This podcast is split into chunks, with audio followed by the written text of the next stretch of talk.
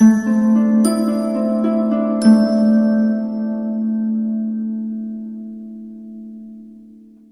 manifesto del Partito Comunista.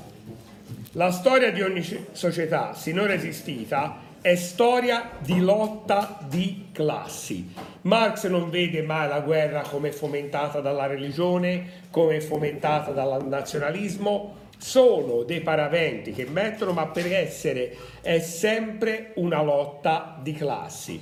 Prima era una lotta in alto, io francese voglio dominare tutto, quindi sconfiggo l'inglese che vuole dominare tutto, quindi era tra classi sociali alte, ora si è trasformata liberi e schiavi, patrizi e plebei, baroni e servi della gleba, membri delle corporazioni e garzoni, in una parola oppressori e oppressi.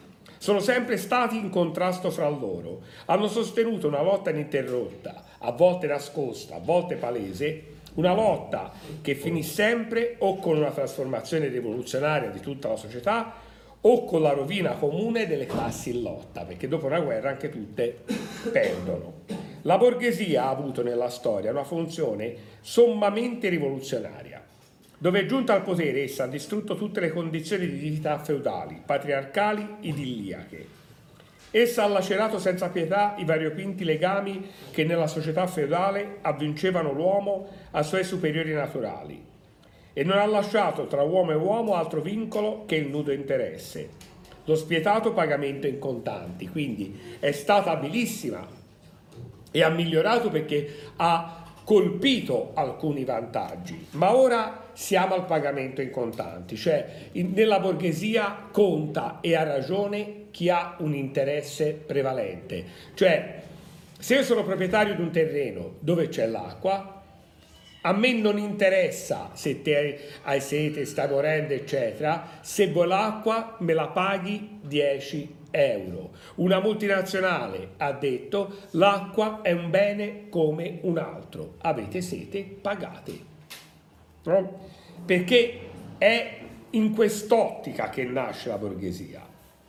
Nel suo dominio di classi, che dura appena da un secolo, quindi noi la consideriamo eterna la borghesia, ma dura appena da un secolo, ora quasi eh, due secoli abbondanti, tre, eh, la borghesia ha creato delle forze produttive, con numeri la cui importanza superano quanti mai avessero fatto tutte insieme le generazioni passate. Soggiogamento delle forze naturali, quindi la natura piegata alla borghesia, macchine, applicazioni della chimica, all'industria, all'agricoltura, navigazione a vapore, ferrovie, telegrafi elettrici, dis- dissodamento di interi continenti, quale dei secoli passati avrebbe mai presentato tali forze produttive stessero somite in grembo al lavoro sociale? Cioè prima nessuno avrebbe detto inquiniamo i mari, facciamo tutto perché c'è un lavoro dietro a questo. Quindi la borghesia ha distrutto.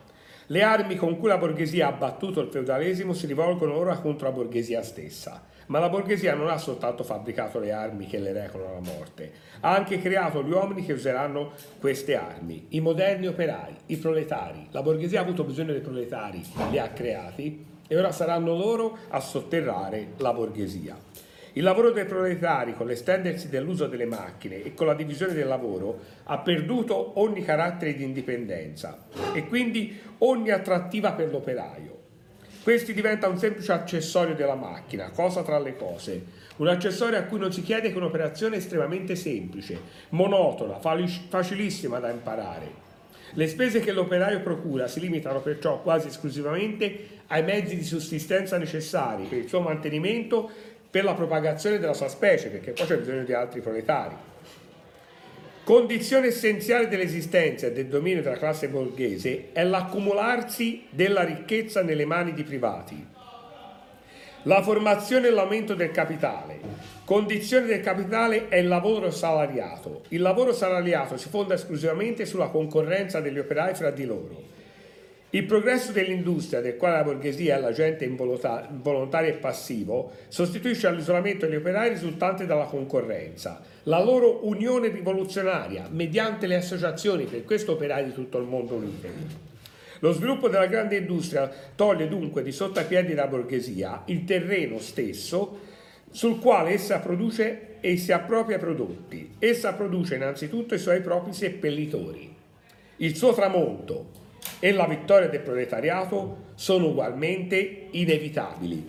Evitate no, di pensare a un profeta. Il suo tramonto e la vittoria del proletariato sono ugualmente inevitabili. Questo non vuol dire che Marx è un profeta, vuol dire che Marx è un analista economico, però mi potete dire, molti dicono, e hanno ragione, Marx ha sbagliato. Dove sono ora i seppellitori della borghesia? La borghesia ha trionfato, state attenti. La borghesia ha trionfato, ma cosa sono 300 anni di storia? Niente. Livorno ha compiuto 412 anni, è fra le città più giovani d'Europa. Cioè 300 anni nella storia. Forse potrò avere il dispiacere, no? Che non lo vedrò io, o il piacere se uno non lo è, o il dispiacere se invece lo è, la rivoluzione proletaria. Ma è inevitabile in quanto non è pensabile che possa continuare uno sfruttamento che peggiori le condizioni di vita. Perché gli operai hanno accettato questa situazione? Perché questa situazione paradossalmente inizialmente sembrava un miglioramento delle condizioni di vita. L'operaio stava meglio del contadino, ma oggi l'operaio di ora sta peggio dell'operaio di 30 anni fa perché sono diminuiti i diritti. Quindi eh, L'idea è quella dell'associazione. Cos'è che forse Marx non ha calcolato o la borghesia ha capito meglio di lui? Probabilmente Marx è stato letto e capito molto più dai suoi avversari che dagli operai.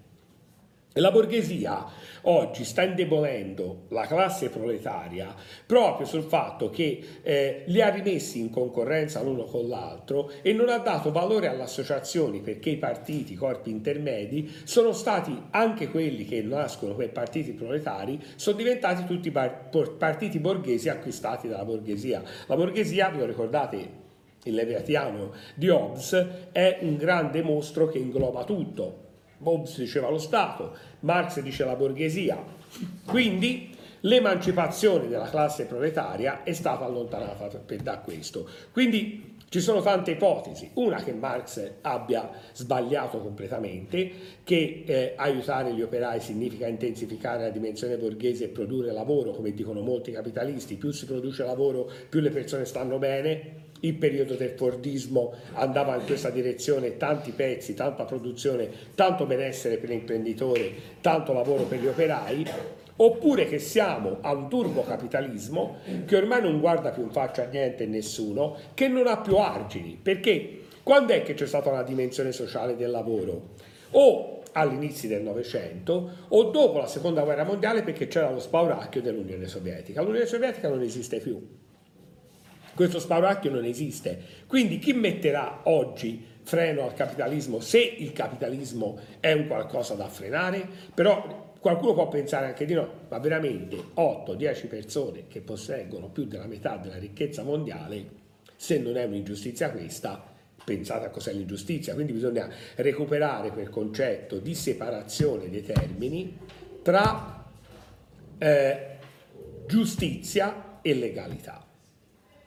Gli imprenditori che hanno accumulato tutto questo probabilmente hanno fatto tutto in una dimensione legale, legittimata dalle leggi, ma questo non significa che sia giusto. E il mondo, quando è stato trasformato, non ha dato molto spazio alla legalità, ma ha dato uno spazio importantissimo alla giustizia. Infatti, se ci fate caso, nei progetti, anche a scuola, progetto alla legalità, educazione alla legalità, di giustizia non se ne parla mai.